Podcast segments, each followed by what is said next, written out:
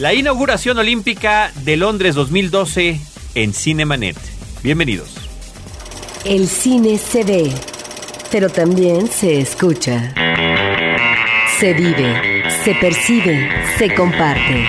Cinemanet comienza. Carlos del Río y Roberto Ortiz en cabina. www.cinemanet.mx es nuestro portal dedicado al mundo cinematográfico. Yo soy Carlos del Río. Les saludo con un gusto muy grande en esta ocasión porque tenemos a una constelación de amigos de la cobertura y crítica cinematográfica. Roberto Ortiz, ¿cómo estás? Pues mira, no manejas el lugar común, constelación de estrellas. Sería en el caso fílmico. Pero vamos a hablar de un tema que me parece interesante, alguien diría que trivial, pero que tiene que ver con las Olimpiadas. Estamos efectivamente celebrando las Olimpiadas en Londres y hay un referente cinematográfico del cual vamos a hablar. Importantísimo, y esa es la razón por la que nos hemos juntado en esta inauguración olímpica. Eh, se le encomendó al director Danny Boyle, al director cinematográfico Danny Boyle, que la armara y me parece que más allá de lo que sucedió en China en otra Olimpiada, aquí el elemento cinematográfico estuvo muy presente. Voy a presentar a nuestros amigos. Eh, en primer lugar a Mario Sekeli, él es colaborador de innumerables revistas, programas radiofónicos. Tu lista es grande, pero menciónanos algunas de las cuestiones en las que participas bueno, actualmente. ahorita sobre todo la revista GQ México y Latinoamérica, la revista Dónde Ir y en W Radio los 40 principales. Ahí está, nada más. Gracias Mario por acompañarnos. Es además de todos nuestros amigos que están en la, en la cobertura cinematográfica, el que más apasionado es también con los deportes. Motivo que a mí me genera algunas dudas sobre su personalidad, porque yo soy todo lo contrario. Estuvimos peleando por Twitter de la inauguración. Sí, sí, sí. Él decía que si los atletas son como mis superhéroes, dije los tuyos.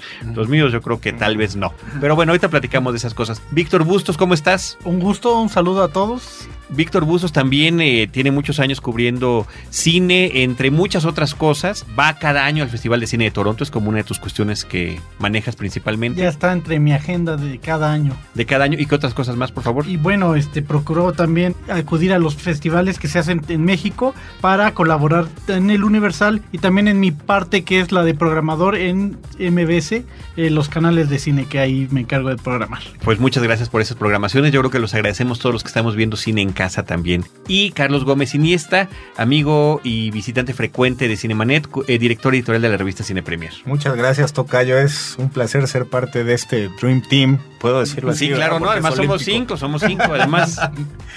Muchas gracias, Roberto y Carlos, por invitarme. Bueno, pues hay que escuchar a, a nuestros invitados qué les pareció esta Olimpiada en su arranque inaugural, donde me parece interesante que en la anterior Olimpiada, que es insuperable como montajes de espectáculo debido a San Jimu, ahora también se le otorga este trabajo a un director de cine. De tal manera que eso sí llama la atención, cómo finalmente el aspecto visual porque son dos directores entrenados en el manejo visual a partir de su eh, filmografía, son los responsables eh, de lo que va a ser el espectáculo en las Olimpiadas, ¿no? Y ahí está, yo creo que ese referente de China, de Beijing, que es insuperable, y este otro que maneja otra alternativa con mucho menos presupuesto, porque es la tercera parte, parece ser que del presupuesto que tuvo Jimu, pero que finalmente arroja algunos puntos de interés. Mario. Yo creo que eh, coincido muy bien contigo, Roberto. Es muy interesante que a otro director de cine se le dé este labor, esta misión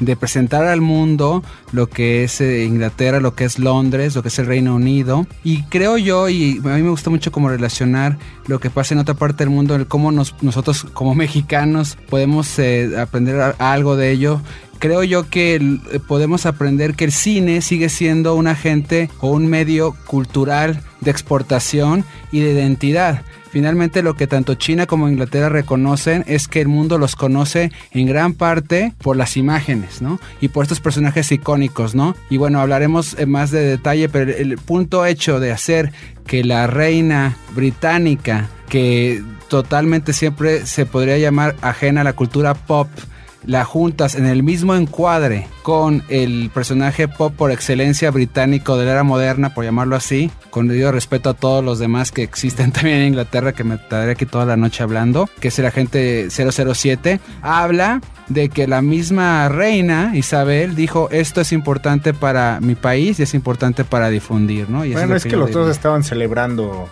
sus reinados, ¿no? Era, Sí. es el mismo año en Inglaterra donde hay- son 50 años de James Bond y también la reina está Sí, en el 50 años del Bond cinematográfico. De acuerdo. Creo que también es interesante decir que no nada más es eh, Danny Boyle el que está detrás, sino que hay otro cineasta muchas veces nominado a los Oscars que es Stephen Daldry, que es este director que nos trajo películas como Billy Elliot. Y que además traen eh, atrás un, un equipo, ahí sí es también un Dream Team, ¿no? O sea, Mark Fisher, que es prácticamente el que ha hecho toda esta imaginería de, de la música inglesa a través de, de The Wall, por ejemplo, que él diseñó todos los personajes, diseñó toda eh, la teatralidad de estos conciertos y ha trabajado con The Cure y con YouTube. Entonces, creo que eso es parte de, lo grande que vimos en el espectáculo. Y una cosa curiosa es que yo me fijé que en las casas, los hogares, las oficinas, la gente que veía estas Olimpiadas, esta inauguración, como que inmediatamente reconocía estos eh, emblemas, estos símbolos que son muy cinematográficos y de ahí es donde te das cuenta qué tan importante es el cine británico en nuestra cultura, porque siempre hablamos del cine de Hollywood, ¿no? Como el que el que más se, eh, se difunde, pero ahí creo que pudimos darnos cuenta realmente la influencia que tiene el cine británico. Bueno, pues a mí me encantó desde las primeras imágenes, desde la cuenta regresiva, esta edición y cámara rápida que también maneja Danny Boyle en sus películas y de repente estas pausas que hacía de repente en la campiña o en cualquier otro sitio tratando de llegar hacia lo que era el evento final. Me encantó por supuesto la referencia a James Bond, me emocionó a más. Puede pensar que mojaste los pantalones, prácticamente, Mario, y eso que además es imperfecta en su ejecución porque salen en el helicóptero y pasan por el Big Ben como ocho veces antes de llegar al estadio y en lo que se supone que anochece, pero aún así, con todo y esos excesos, me parece que cumple, y bueno, y además este detallazo de que el doble de la reina que va en el helicóptero va saludando desde la Bueno, ventanita. la luz del, del todavía es de día cuando llena el estadio es Claro. de noche, pero creo que también ahí es parte de la de la denuncia propia, el chiste propio de la magia del cine que te están diciendo, sabemos que estamos jugando y entren a convención con nosotros y qué padre que, que de esa manera Londres que tiene también esta fama, los ingleses en general, esta parte flemática y de tomarse las cosas demasiado en serio, te está diciendo desde el inicio, bienvenido a casa, ahora sí que si traías la corbata porque pensaste que éramos británicos, te la puedes un poquito aflojar, porque aunque estamos de gala, pues esta es una fiesta mundial, ¿no? Y habla muy bien. Y creo que ese es el tono que ha manejado siempre Danny Boyle, ¿no? Que como que, de hecho, su cine sí es diferente a lo que su misma generación estaba haciendo, ¿no? Vemos en él quizá temas que no se trataban por otros este, contemporáneos o un ritmo de edición o un ritmo diferente. Entonces creo que ese otro tipo de Reino Unido es mucho gracias a él. Y agregar rápido también que, que bueno, porque Danny Boyle, eh, oí una entrevista más bien en televisión, oí, vi, que le de- él dice, me ofrecieron el Comité Olímpico dirigir este, la ceremonia de apertura y les dije inmediato que sí. Me dijeron, no lo quieres pensar en la noche. No, no, no, ¿cómo voy a rechazar algo tan fenomenal? Y hay que recordar que él también ha dirigido obras de teatro musicales como una nueva versión de Frankenstein. Y obviamente también en Quiero ser un millonario hay un número musical tremendo al final, entre otras cosas que también ha hecho en otras películas obviamente. Pero también eh, hay una lógica ahí que también, incluso pues hay un coqueteo de algunas coreografías que vimos también ahí en el, en- sobre la pista, ¿no? Sí, Yo y- veo dos elementos eh, temáticos eh, en esta ceremonia de inauguración. Me parece eh, que como montaje es ah, un espectáculo desigual, no todo es afortunado desde mi punto de vista. Pero los dos elementos, uno de ellos ustedes ya lo habían mencionado, que es el elemento del humor. Que ahí sí me parece que va en línea directa con este humor que encontramos en la comedia cinematográfica inglesa, que es toda una escuela, y que está en este gag de autopitorreo por parte de la mismísima reina que tiene ya décadas en este reinado y que asume en esta circunstancia de las Olimpiadas de que finalmente se pueda dar este viraje a la autoironía. Que un personaje como el de la monarquía acceda a esto, bueno, sería impensable en unas Olimpiadas en México si consideráramos el tratamiento humorístico de un presidente de este país, aunque la figura presidencial se ha relajado eh, más en los últimos años en cuanto al tratamiento de la figura presidencial. Eso me parece muy saludable y que además como referente sea el agente 007, que además cinematográficamente y en su filiación eh, literaria está al servicio de su majestad, ¿sí? Ah, no hay duda. ¿A quién sirve? A ese imperio. a este imperio que sigue funcionando como uno de los centros eh, neurálgicos de las finanzas del mundo, ¿sí? como el segundo o tercer eh, ciudad en esa fuerza en el manejo de las finanzas y del mundo bancario. Y el otro elemento cómico que me gustó y me parece muy afortunado, que le da además el tratamiento y la pausa cinematográfica, es la presencia de Mr. Bean. Que eso yo lo hubiera eh, considerado como difícil o mejor dicho, con otro tratamiento, dada la rapidez que debe manejar un espectáculo de esa naturaleza, porque ante todo tiene que ser eso, tiene que ser espectacular, tiene que eh, presentarse lo grandioso visualmente hablando y que se dé el tiempo necesario como si estuviéramos en el tratamiento del personaje, como en la televisión o como en el gag en el cine, me parece muy afortunado. Ahí está pues un personaje contemporáneo que por supuesto el director no podía remitirse ni mucho menos a la gran figura del siglo pasado si consideramos el cómico por excelencia que sería Charles Chaplin. Y no podía remitirse a él porque Chaplin,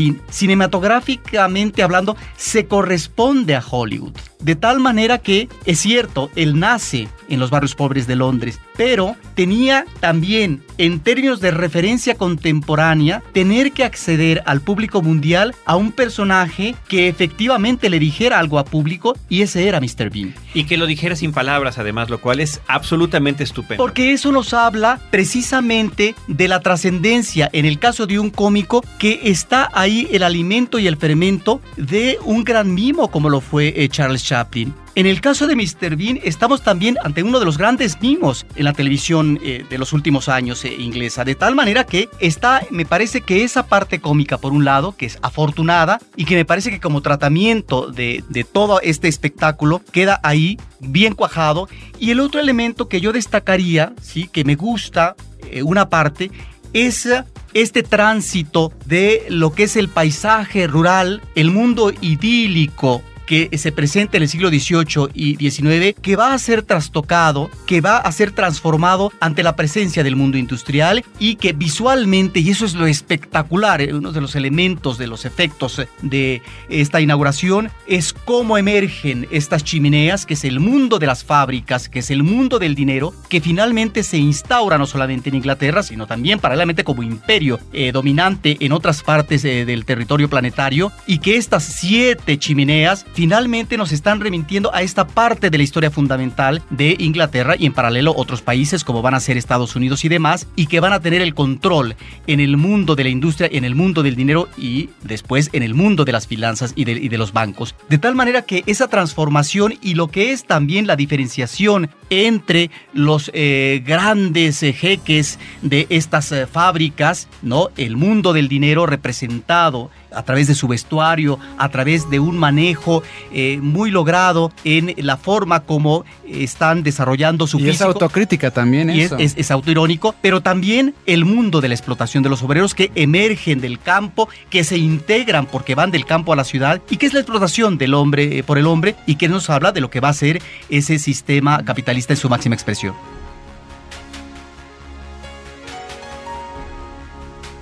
Nada más recordar que precisamente que el señor Bean, Mr. Bean, toca precisamente el tema de carros de fuego, que era muy fácil también o, o descartarla de per se o caer en el cliché y entonces esta manera de presentarlo lo revitaliza. y a mí me da mucho gusto que un tema de un griego, además, muy olímpico, la nacionalidad, Vangelis, Carros de Fuego, una película que en 81 llamó la atención porque nadie se esperaba que fuera a ganar mejor película. Ah, incluso la citan en imágenes, ponen a Mr. Bean corriendo con los personajes en una escena de la película. Y ahora, eh, cada vez que entregan la medalla, parece ser que este es el tema de Londres. estábamos acostumbrados a que repetían el tema de John Williams, hablando de un personaje también cinematográfico desde, desde Los Ángeles 84. Cada Olimpiada, no importa la nacionalidad, siempre lo ponían al momento de dar las medallas, las trompetas de John Williams. Y ahora están poniendo en una versión un poquito más tranquila y sin sintetizador característico que es el que tocaba Mr. Bean, el tema de carrozas de fuego, carros de fuego, lo cual también habla que ahí está cada entrega de medallas, la presencia cinematográfica de ahí sí productores británicos en una película Sleeper Movie, ¿no? Que sorprendió al mundo, ¿no? Y bueno, de esta ceremonia irrumpe ya el motivo cinematográfico cuando vemos que empieza a narrar en esta campiña el personaje de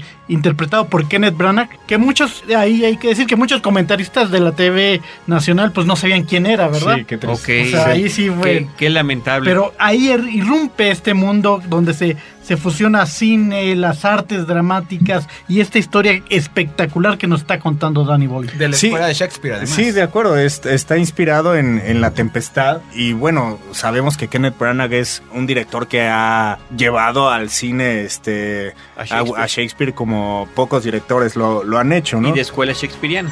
De acuerdo.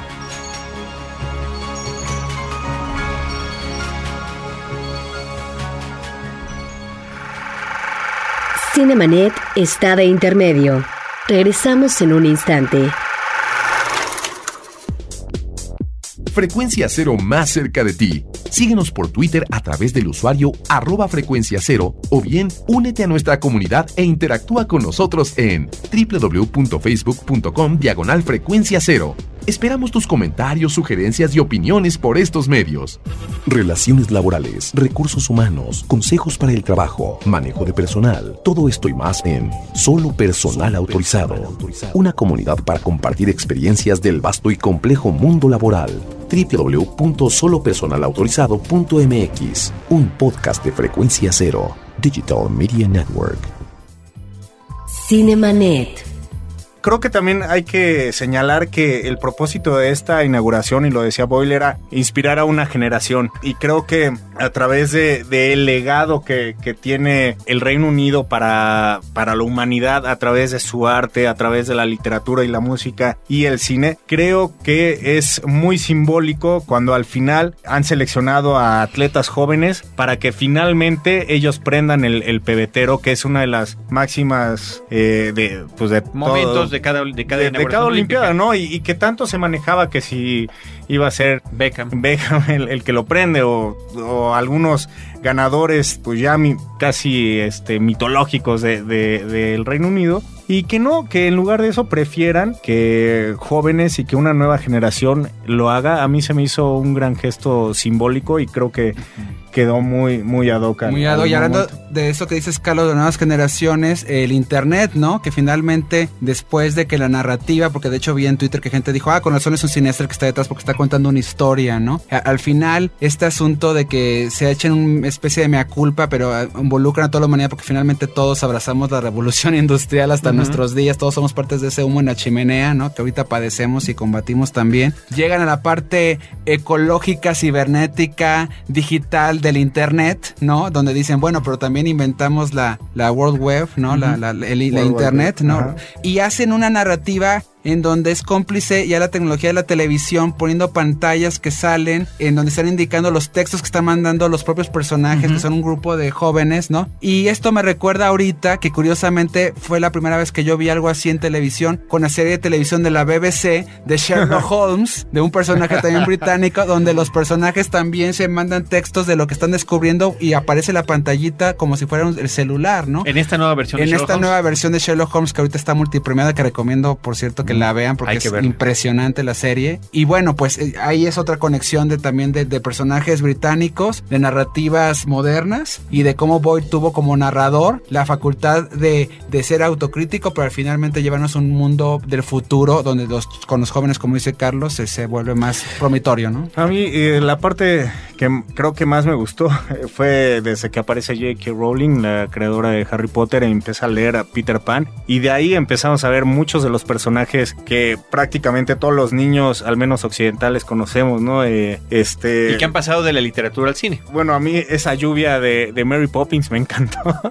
Los títeres de Voldemort, el tributo a Chitty Chitty Bang Bang, este, todo eso se me hizo maravilloso y todo este espectáculo en pues en orfanato, no sé qué era que los niños estaban ahí como En el hospital de... Porque hacen un homenaje primero a la ley de salud, digamos, como es el seguro social. Eso de qué allá. raro, sí, Estuvo sí. muy bizarro. Sí, dije, bueno, ¿cuándo vamos a hacer nosotros eso eh, alguna vez en la vida, no? O sea, Y de ahí ya Sí. toman para irse a los, a los- Porque desde que los niños pero empiezan de a eso a cantar... que sea mundial, o sea, Sí. sí, no bueno, los sé. niños en pijama, otro icono, ¿no? O sea, De cuando acuerdo. empiezan a cantar el, el, el himno la reina. muy ¿no? cinematográficos de, guerra, no sé. De guerra, también, claro, es cierto. El fin de la, eh, o sea, la primera, la segunda guerra mundial, todo la segunda guerra mundial. Y verlos en pijama, ya, ya uno dice, ya sé a dónde va. No está gratis que estén en pijama. Peter Pan, tiene que venir Peter Pan a fuerza. Y claro que viene Sí. Peter Pan. Pero ahí me parece que estamos ante una de las partes desiguales, eh, decía yo, en eh, este montaje, donde vemos tantas camas, donde me parece que no está del todo aprovechado el recurso visual y que queda muy en deuda ahí ese pasaje, ¿sí?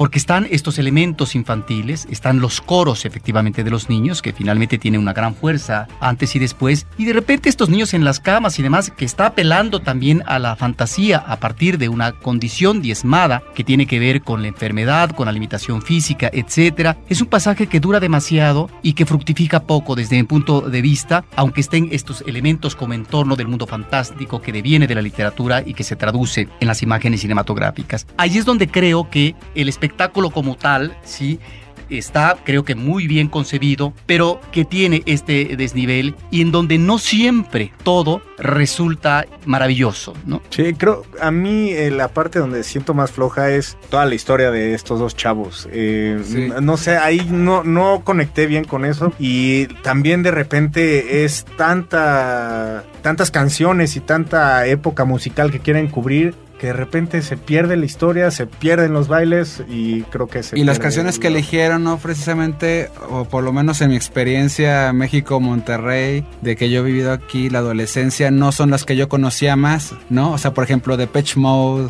New Order, Joy Division, no sé. Sí, ¿no? faltaron, Eh, faltaron. eh, sí, como que faltaron, pero Claro. bueno, cada quien tendrá su lista de canciones. y a lo mejor como londinense o como Sí. persona, no sé, de Pero ahí, Reino ahí- Unido, ahí- conoces. ahí yo pienso que quisieron ser más. Con respecto a la influencia y la trascendencia que tiene la música eh, inglesa desde los eh, 60 con grupos claves hasta eh, la actualidad. Eso, si bien es cierto que se prolonga musicalmente, tiene una razón de ser. Y tiene una razón de ser porque finalmente no es que sean el ombligo musical, pero algunos eh, brotes no están a Lo son, lo son, lo son. Sí. y la influencia que han La tenido, influencia, ¿no? totalmente, en Ahora, también hay un pequeño auto-homenaje que se hace de Danny Boyle porque ponen ahí la Claro. música de Transporting. Ajá. También, ¿no? Qué Es bueno. Bueno, y además de- Él permite. tiene... eh, a bueno, es un Boyle- ganador del Oscar, ¿no? Digo. Y además en su, en su filmografía, el uso de la música de canciones seleccionadas para integrar el soundtrack de su película es formidable. Él tiene un Sí, gran sí. gusto musical y creo que lo sabe aprovechar y reflejar muy bien en el cine. De ahí que eh, yo creo que la selección musical que hizo, aunque no sea del todo a nuestro agrado, seguramente está muy bien sustentada. Otra parte que a mí me- no me convence del todo, pero que está eh, bien planteado, es eh, la parte familiar. La gente que llega a una casa, que sale con sus celulares. Ahí me parece que estamos ante un elemento importante de cómo eh, la familia está ya permeada por estas nuevas tecnologías que tienen que ver con la comunicación, con la información y con una forma de extensión con el mundo, de poderse comunicar con el mundo de una manera permanente en su cotidianidad, desde lo que es su propio espacio cotidiano. ¿sí? Lo que ya no me gustó tanto es, aparte de esa casa, estaría esta casona de enfrente, ¿sí? que no sé si es eh, la idea de la aldea global, en donde están todas estas imágenes alrededor que nos están remitiendo al cine, que nos están remitiendo a la televisión, que nos están remitiendo a toda una serie de elementos visuales, culturales eh, de la cultura inglesa, en donde me parece que como escenografía deja mucho que desear. Sí, yo De creo que se desbalanceó en ese momento Exacto. mucho la ceremonia porque ni podían apreciar bien los que estaban en el estadio admirando este espectáculo, ni los que lo veíamos por televisión, porque había unas cosas que era apreciado por unos y otros no, y así, ¿no?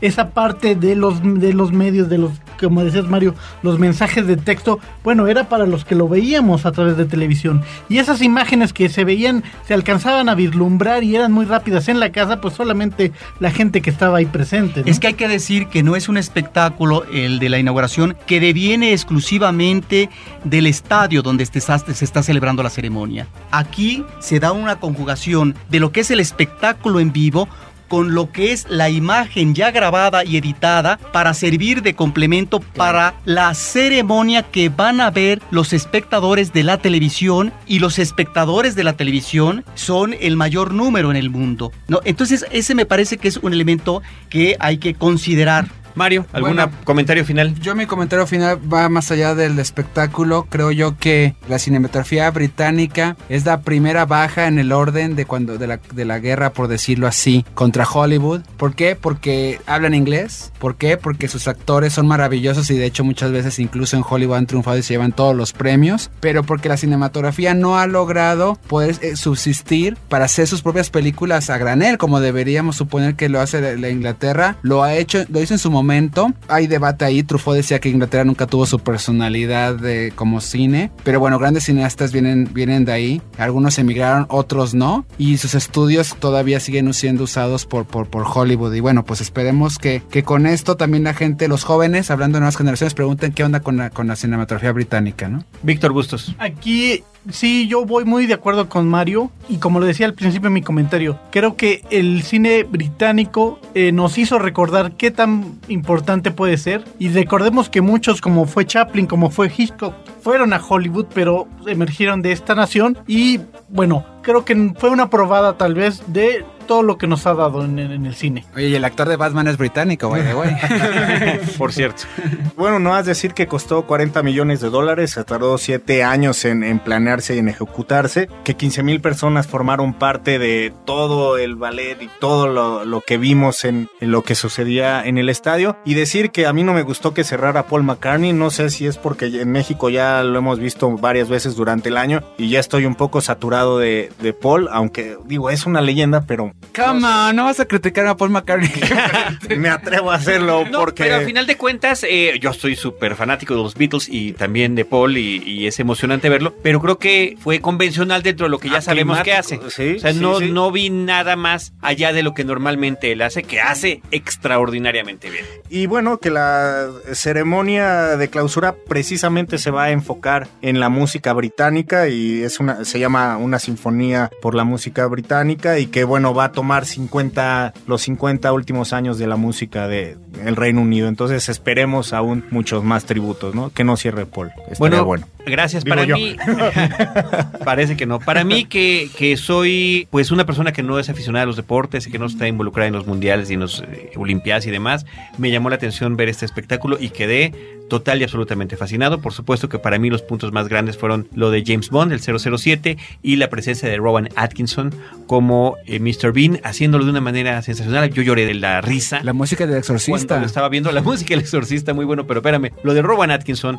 que es tan elemental, tan sencillo, un individuo tocando una tecla que además, efectivamente, sonoramente corresponde a la música y al tema musical de Evangelis de esa película que es Chariots of Fire, y lo que él pudo hacer con ello me parece que es fantástico por su propia simpleza. Sí, yo nada más para concluir, me parece que ahí está el espectáculo de Danny Boyle, pero que sigue siendo insuperable la ceremonia de inauguración en China por parte de ese gran cineasta que es Zhang Yimou y que ahí está los efectos especiales que, claro, tuvieron el triple de presupuesto en aquel momento y finalmente lo que debía de hacer ahí China es mostrar al mundo que finalmente era también la gran potencia económica, pero que al mismo tiempo ya era o se convertía, y lo estamos viendo ahorita en estas Olimpiadas, una potencia deportiva en donde en eh, el cuadro de medallas, al menos no sé si hasta el día de hoy, pero Sí. el día de hoy temprano iba al frente por encima de los Estados Unidos. Como espectáculo, si yo sigo recordando aquello que me parece que ha sido la gran, y que superó inclusive la de Barcelona, el gran espectáculo por parte de este gran cineasta que tiene en su haber ya algunas obras maestras como San Jimu. Muy bien, pues muchas gracias a todos por este especial de la inauguración olímpica en Cinemanet. Creo que esto es algo inédito en nuestro programa. Así que gracias a los que nos acompañaron, estimado Mario Sekeli. Muchas gracias. Gracias. Querido amigo Víctor Bustos. Mi agradecimiento a todos. Al contrario, gracias a ti, Carlos Gómez Iniesta. Ojalá y hagas esto más seguido. Bueno. hay que hacerlo. Cada Gracias. cuatro años. Ahorita Ahora para la Río, clausura. Río. hacemos y tomamos una foto para que quede la memoria. Desde estos micrófonos, Carlos del Río y Roberto Ortiz les agradecemos que nos hayan acompañado. Agradecemos al equipo de producción, Abel Cobos en la producción en cabina y Paulina Villavicencio, nuestra productora. Gracias a todos ustedes también por acompañarnos, además del podcast en redes sociales, facebook.com diagonal cinemanet, arroba cinemanet en Twitter y esta página que es cinemanet.mx. Desde cualquiera de estos medios, nosotros los estaremos esperando con cine, cine y más cine. Cinemanet termina por hoy. Más cine en Cinemanet. Frecuencia Cero, Digital Media Network, www.frecuenciacero.com.mx, pioneros del podcast en México.